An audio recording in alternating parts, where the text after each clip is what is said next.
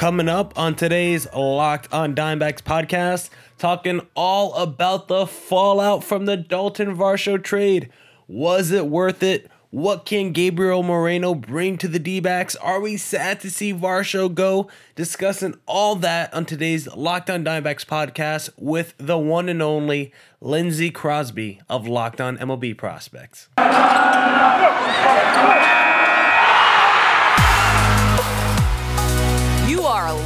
Diamondbacks, your daily Arizona Diamondbacks podcast, part of the Locked On Podcast Network, your team every day.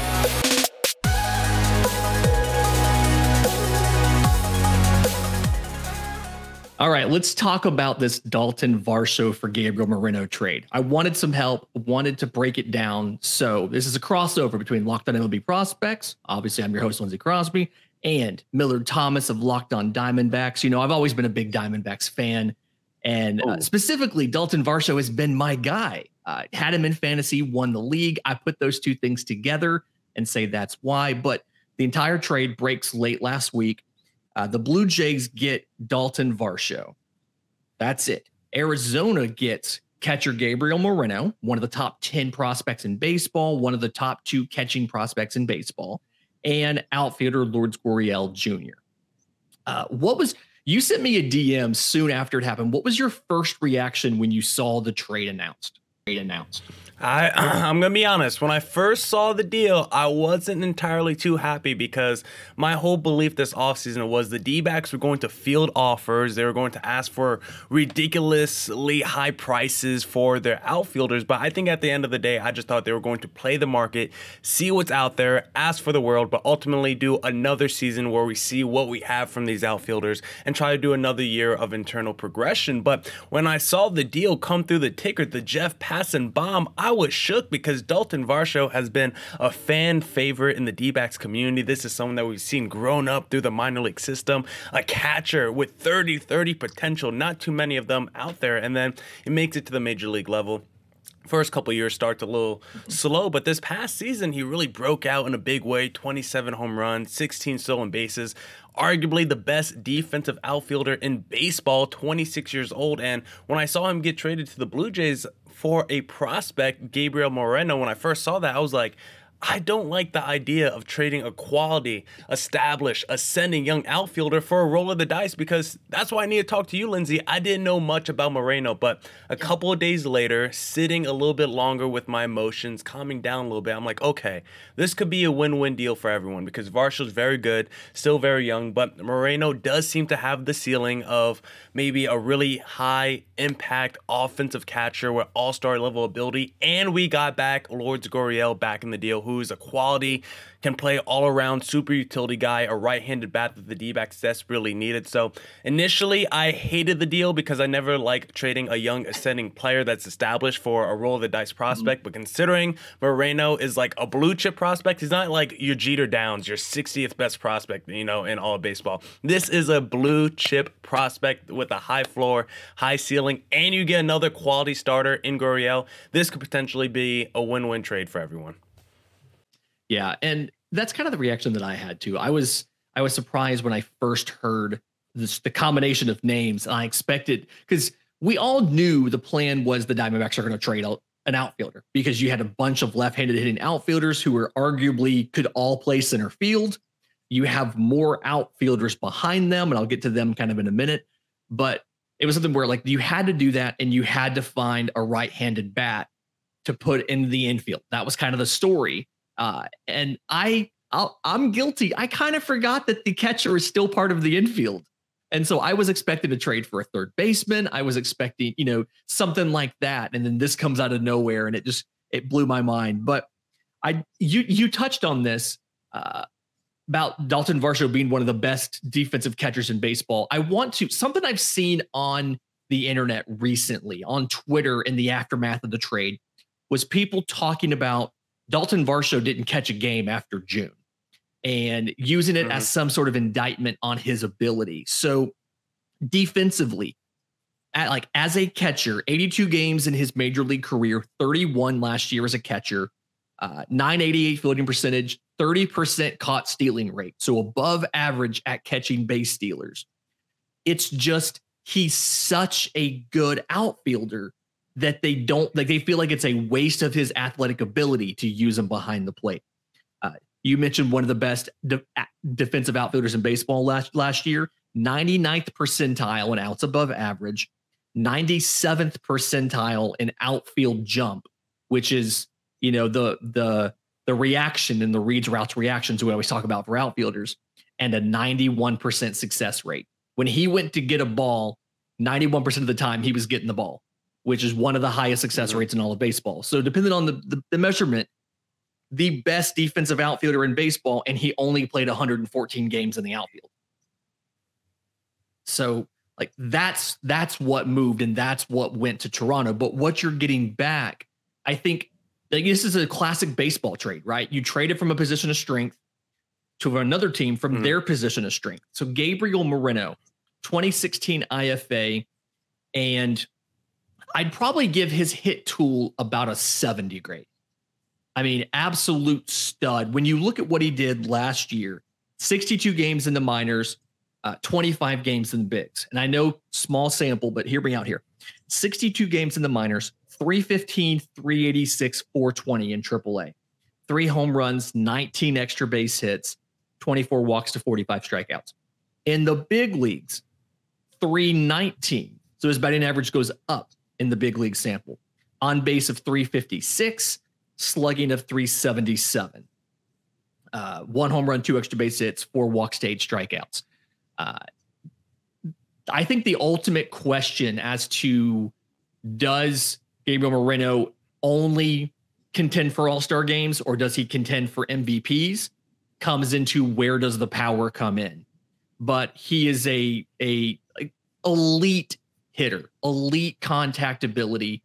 Uh, and and that is something that that I think he could he could give you 15 20 home runs if you wanted it but it's so valuable to have a catcher who can bat over 300 at the major league level you know, and has the athleticism to be a plus defender behind the plate with a plus arm. And if you asked him to, he can play second base or third base. Like there's a lot of usefulness, lots of versatility here.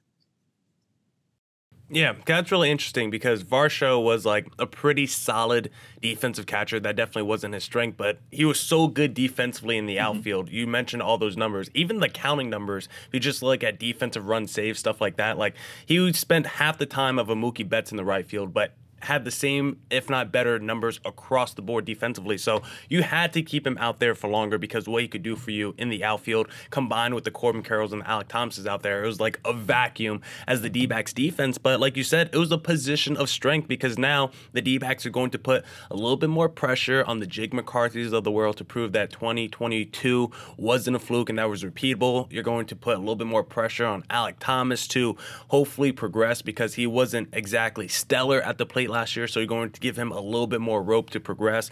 Corbin Carroll's, of course, going to get all the rope in the world next year, so you're going to give your three young outfielders a little bit more rope, a little bit more leash. Next year, you're going to put Gurriel maybe at your DH spot or playing in the outfield depending on the platoon guy. And then really for Carson Kelly now, it's like you're going to be the backup catcher for the D-backs. Moreno is going to be most likely the full time starting catcher for the D backs next season. So now it's like Carson Kelly's that backup. What do you do with him? Maybe you trade him for prospects or relievers down the line. But this D backs lineup now is probably a little bit more balanced, probably a little bit deeper as well. And for Moreno, like what what's his like player comp right now? Because I was trying to look at catchers in baseball over the last ten years of what his ceiling could be. Like, is it like a JT Realmuto who's like a pretty good offensive catcher, but maybe has more pop than Moreno? Is like a Joe Mauer like getting too zesty because Joe, Joe Mauer is basically a Hall of Fame player, but when you looked at his power numbers, he only had like one season with like more than like twelve home runs. Joe Mauer is mostly like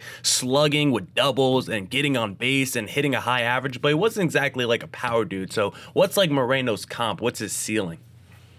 I think the Realmuto comparison is a very good one. Somebody who athletically, in, in the short sample that he was up last year, you know, in, in, those 25 games at the big league level, backing up those two great catchers for Toronto, uh, his sprint speed was right around 51st percentile. So he has above average speed as a catcher.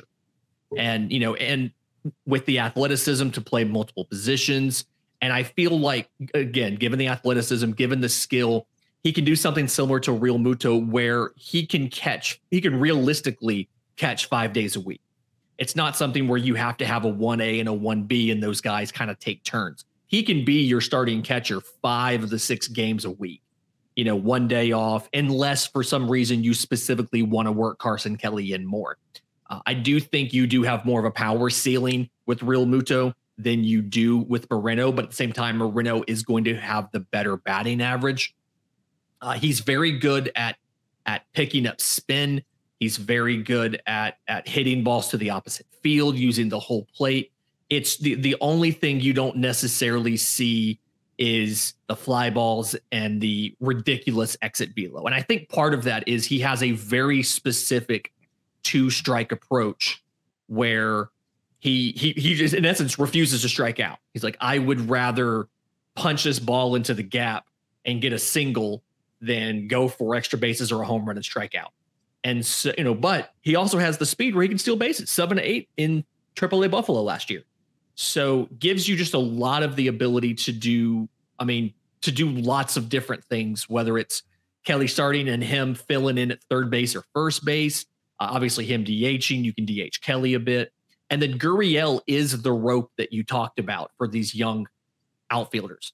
Uh, you have uh, Corbin Carroll, we expect to be rookie of the year, obviously. Um, mm-hmm. Jake McCarthy looked good last year. We're looking to see if he can repeat that or not. But then Lourdes Gurriel gives you, you have a one year of him. Uh, he gives you consistency and veteran experience. Uh, not a ton of power in that profile. Uh, his slugging peaked at like 541 in 2019, and last year it was right around 400. But another high batting average guy, batted 291 last year and and plenty of extra base hits. And so and flexibility for first base as well if for some reason Christian Walker misses time. So I understand the trade, and I do think Moreno is if you're going to lose a guy to the caliber of Dalton Varsho, a top 10 prospect in baseball who can be your catcher for the next six years without a doubt, like no, no questions that he can do it, is a pretty good return. Well, it sounds like the D backs are going to have the rookie of the year in 2023. And for fans, the best place to place your bet for D backs rookie of the year for 2023, where is it, Lindsey? Bet online. BetOnline.net right. is your number one source sports betting info, stats, news, and analysis. You can get the latest odds and trends for every professional and amateur league out there. The NFL, we just saw them play over Christmas weekend. Uh, we have teams who are in the playoffs, teams who are officially out of the playoffs college bowl season hot and heavy. We're heading up to New Year's this week, and you get the the the playoff games there.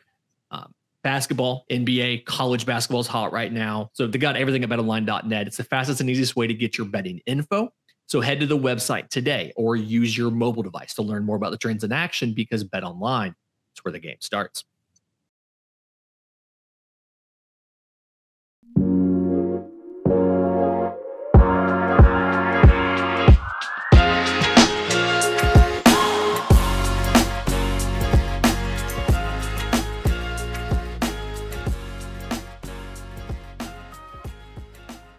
Beautiful. Okay, so the question that I want to ask you, Millard, as the resident Diamondbacks guy, when I look at at this roster now, and I look at the prospects who played in the outfield last year and everything that you did, uh, Lourdes Gurriel feels like he's going to be your left fielder and or play some DH.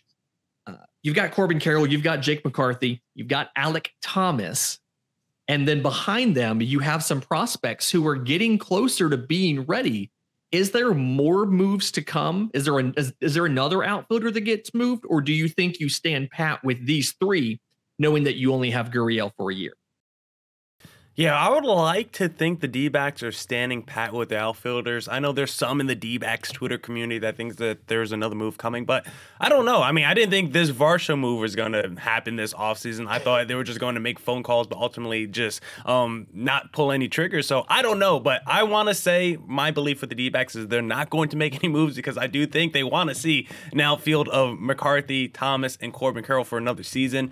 Gurriel can play DH. The D backs also did trade for the 2020 American League Rookie of the Year and Kyle Lewis over the offseason as well. So he's going to get some playing time at DH as well. I don't expect him to play too much outfield, but with Gurriel being able to play all over, like I know he hasn't really played the infield since 2019, but he has had time at like shortstop and second base in the past as well. So the Nick Ahmeds and the Perdomos of the world, they're not exactly like offensive superstars. So if the D backs ever want to do, you know, a couple games where there's a lefty on the mound, maybe put Gurriel at shortstop and really increase the offensive ceiling for your production that day. I think that'd be pretty interesting. But I think the D backs can stand pat with the outfielders that they have right now. I think with the DH, they have more than enough spots for everyone to get their opportunities. But over the next couple years, if Drew Jones is really that guy, and maybe because I'll ask you when his ETA is, because once he starts getting ready and once he's getting ready to be called up, that's when the D back that's when the D backs will have to make another decision on these outfielders because they've been so loaded at that position. But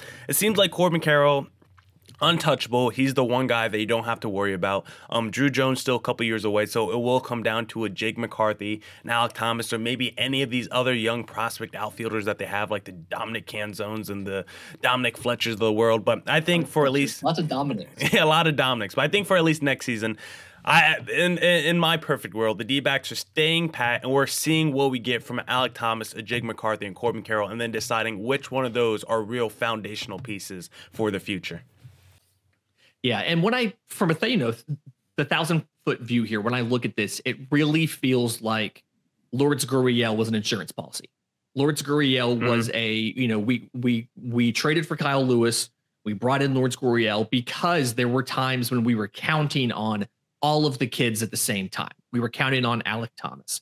We were counting on uh, Jake McCarthy. We were counting on Dalton Varsho, counting on Corbin Carroll. And if somebody slumps, if somebody's struggling, You've got veteran options. You've got guys who have a track record, with the exception of Kyle Lewis's injury riddled 2022, uh, have a track record of success that you can count on. And so the idea now is, you know, one year of Lourdes Gurriel in a perfect world, you don't need him a ton because Thomas has stepped up offensively at the plate and can handle it. But you've got some different options. And then getting to some of those prospects, uh, the thing that I noticed about um, Dominic Canzone is he's he's spent time both at first base and at left field. And so he's another guy in the similar vein of Lourdes Gurriel. Played a bunch of first base, played a fun, bunch of left field, but can slot into that role if you choose not to re-sign Lourdes Gurriel, or could be somebody. I do think there's a possibility if everybody's doing well, you flip Lourdes Gurriel at the deadline. Something where if if your young players are picking up if Kyle Lewis is back to hitting like he knew we could. He's not going to play a ton of the outfield. His knees are not that great, but it does feel like Lourdes Gurriel's the insurance policy. We want to play the kids if we can. We have him here. We can always move him at the deadline if we don't need him. If we don't need him. Yeah, and also it's like Ketel Marte over the last couple years, like he's just kind of been dealing with injuries, and his production has always seemed better whenever he's just been like a full time DH. So maybe that's something the D backs explore more in the future with Gurriel because he does have some infield um capabilities. Maybe do a little bit more Rojas Gurriel up the middle, give Marte a little bit more days off, let him play DH so he can rest that body. So I think Gurriel is going to give the D backs a lot of options. But do you look at any of those young outfielders that are not the McCarthys or the Thompsons that are already on the major league level, like the Canzones and the Fletchers? Do you see any of them as like realistic, like MLB pieces? Like, do you actually see those guys as potential options on like a real major league team starting making plays in the postseason? Or those guys like quad A utility guys, backup outfielders?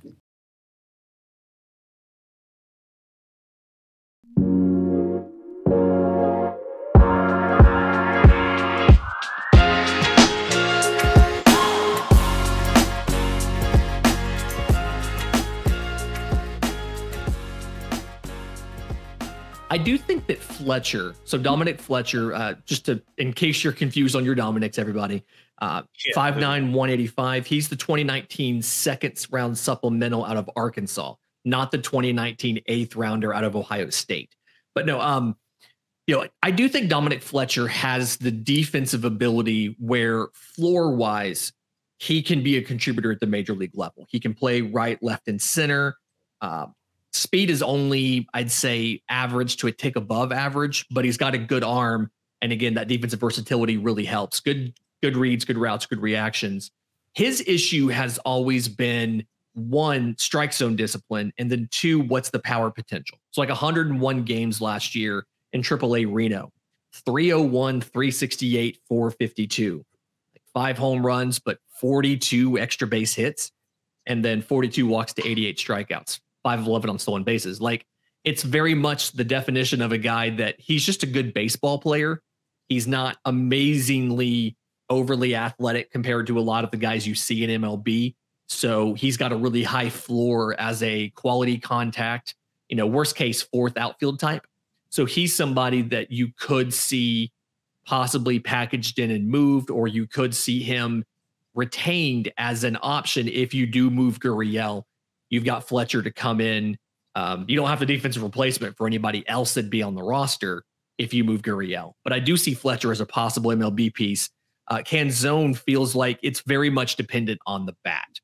Now he hit last year, AAA, eight, like 88 games, 284, 349, 489, uh, 16 home runs and 35 extra base hits. It just feels like because the the speed is below average, because the arm is a little below average, and you know he's done first base and left field, and that's it.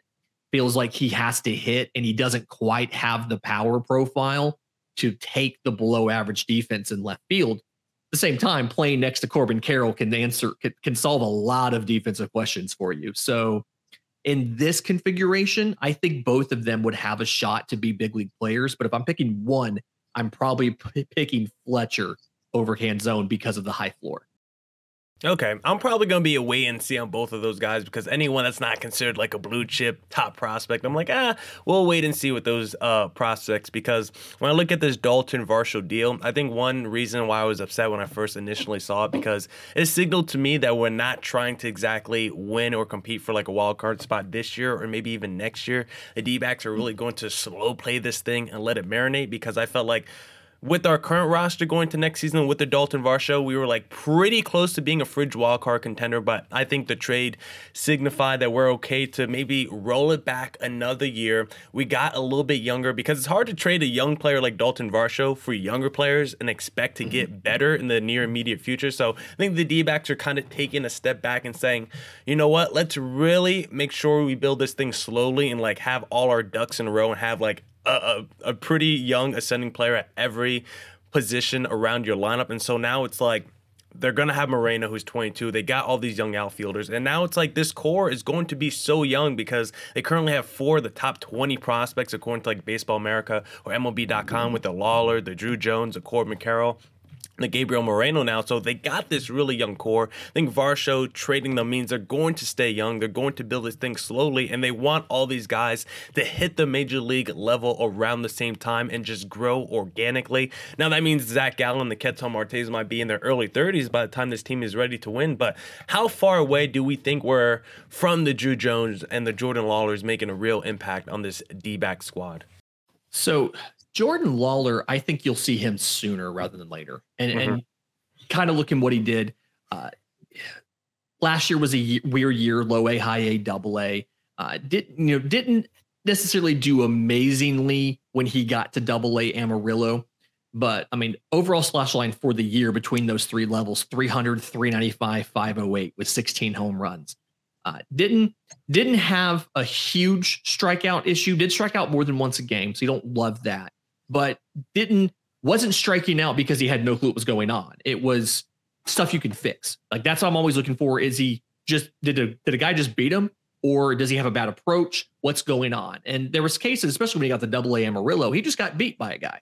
And that's something you learn when you're exposed to that at a high level. Uh, I could see Jordan Lawlar uh, competing for a job out of spring training in 2024. I do think there's an outside chance you see them call him up later this year, assuming he stays healthy and assuming everything goes well. Uh, acknowledging that would be very early. He will be 20 years old next season. Uh, but late 2023 or 2024 feels like a realistic time based on how well Jordan Lawlar has performed in the minors to this point. I mean, low A Visalia last year with the rawhide 351, 447, 603. He killed it. Um, so like he's obviously there. They obviously did the promotion schedule trying to find his true level, right? I think they're going to send him back to double A for next season. But again, I do think you could see Yeah. him by the end of the year if everything goes right. And if not, you're looking at a 24 uh, out of spring training thing. Drew Jones, a little bit farther behind. Part of that issue is he did miss, I he did suffer that injury right after the draft, the same shoulder injury that every other first round pick you've ever had has had. Weird thing there. Uh, but so for Drew Jones, I'm looking a little bit later. I mean, and given all the tools that he has and how good we think he's going to be, I wouldn't be surprised to see him blow through the minors. But I still think at the best case scenario, you're looking late 24 to early 2025, simply because, I mean, he is just now 18 years old. He's a baby. yeah, eh, these guys are so young, and I'm kind of pro like.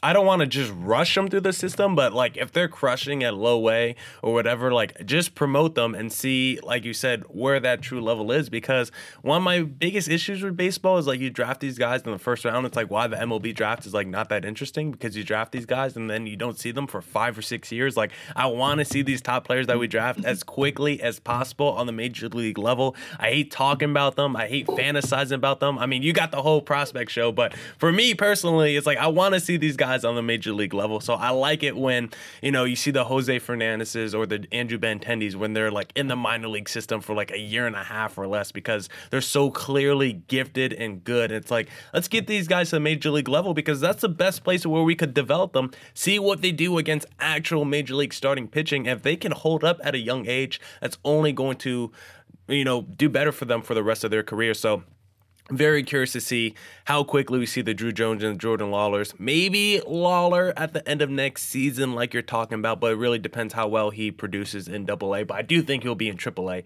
at the very least by the end of next season. Then maybe gets the Alek Thomas treatment, sits out the first month of 2024 before he gets called up, and then spends the rest of 2024 with the D back. So I don't think we're too far from Jordan Lawlar. Still, maybe a couple years away from Drew Jones. That's it for this edition of the Locked On Diamondbacks podcast. Thank you to everyone tuned into today's pod.